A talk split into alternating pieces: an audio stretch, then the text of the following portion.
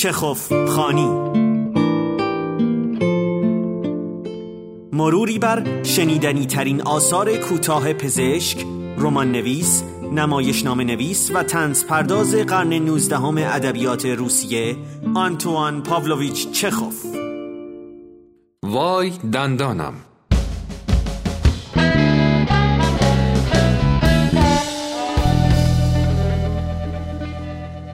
سرگی الکسیوویچ دیپکین یکی از دوستداران پروپا قرص هنر تئاتر گرفتار درد دندان شد.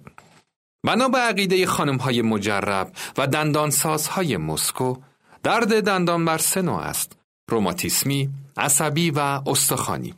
اما کافی بود به قیافه دیپکین نگونبخت بنگریم تا یقین حاصل کنیم که درد دندان او با هیچ یک از انواعی که ذکرش رفت مطابقت نمی کرد. دردش طوری بود که انگار خود شیطان و اهل و تخم و ترکش یک جا توی دندان او جا خوش کرده و با چنگ و دندان و شاخهاشان آن را میکاویدند. مرد بینوا سرش داشت میترکید. پرده گوشهایش جر می‌خورد. چشمهایش سبز می‌شد و توی بینیش میخارید. دو دستش را به گونه راست می فشرد و از گوشه به گوشه دیگر اتاق می و نعر زنان به زمین و زمان فوش می داد. پا بر زمین می کوفت و قررش سر می داد و فریاد می کشید.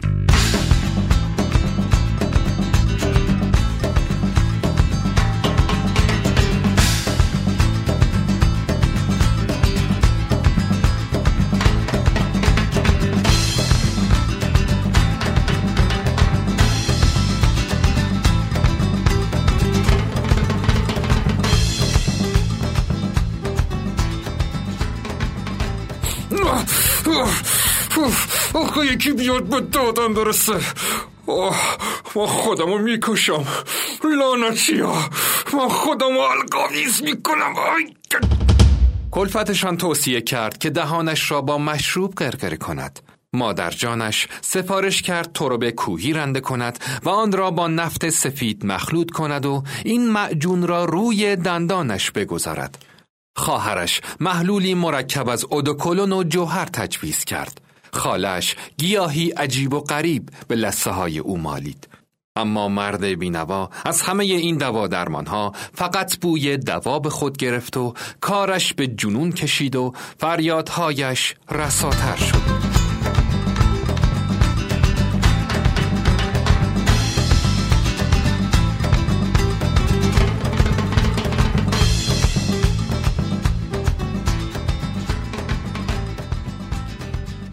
هیچ کاری برایش نمانده بود جز آنکه به درمان ناآزموده دست بزند.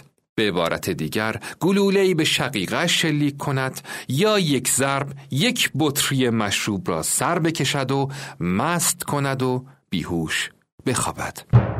سرانجام مردی فرزانه به دیدنش آمد. به او توصیه کرد به ساختمان زاگدوکین در خیابان تورسکی و به مطب دکتر کارکمان مراجعه کند. زیرا پزشک نام برده دندان را فوری و بیدرد و ارزان و راحت می کشد و او به این راه حل طوری چسبید که تاجر مستی به نرده پله.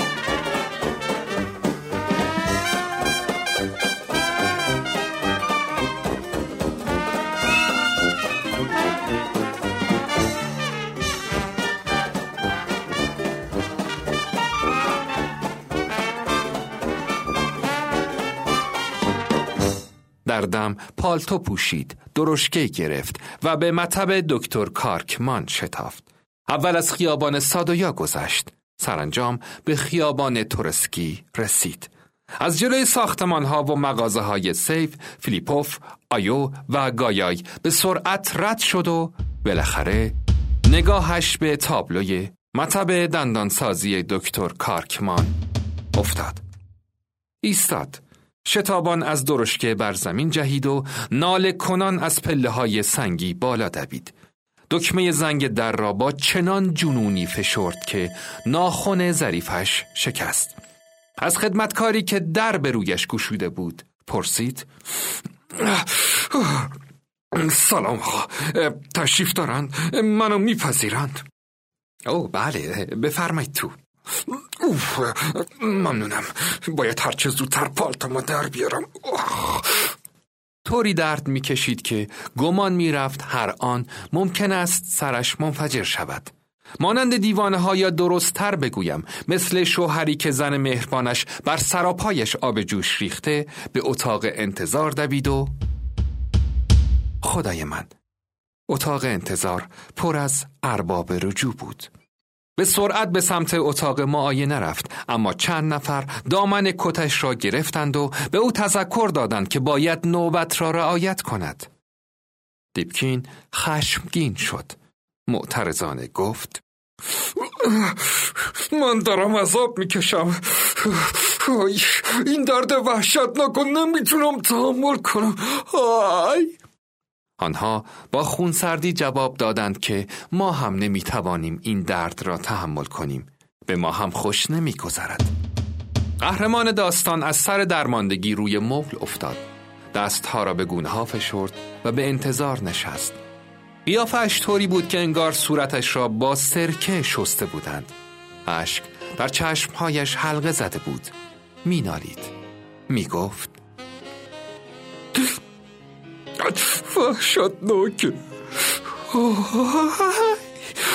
دارم می میرم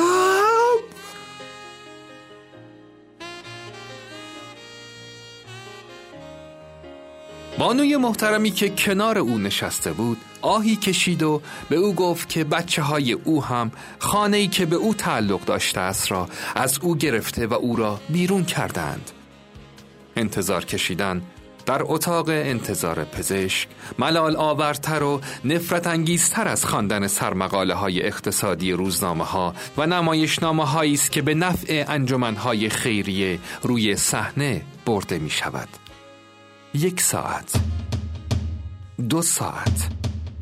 سه ساعت گذشت و دیپکین بینوا همچنان روی مبل نشسته بود و از درد ناله می کرد می‌دانست که در خانهش همه نهار خوردند و نزدیک است به چای عصر بپردازند.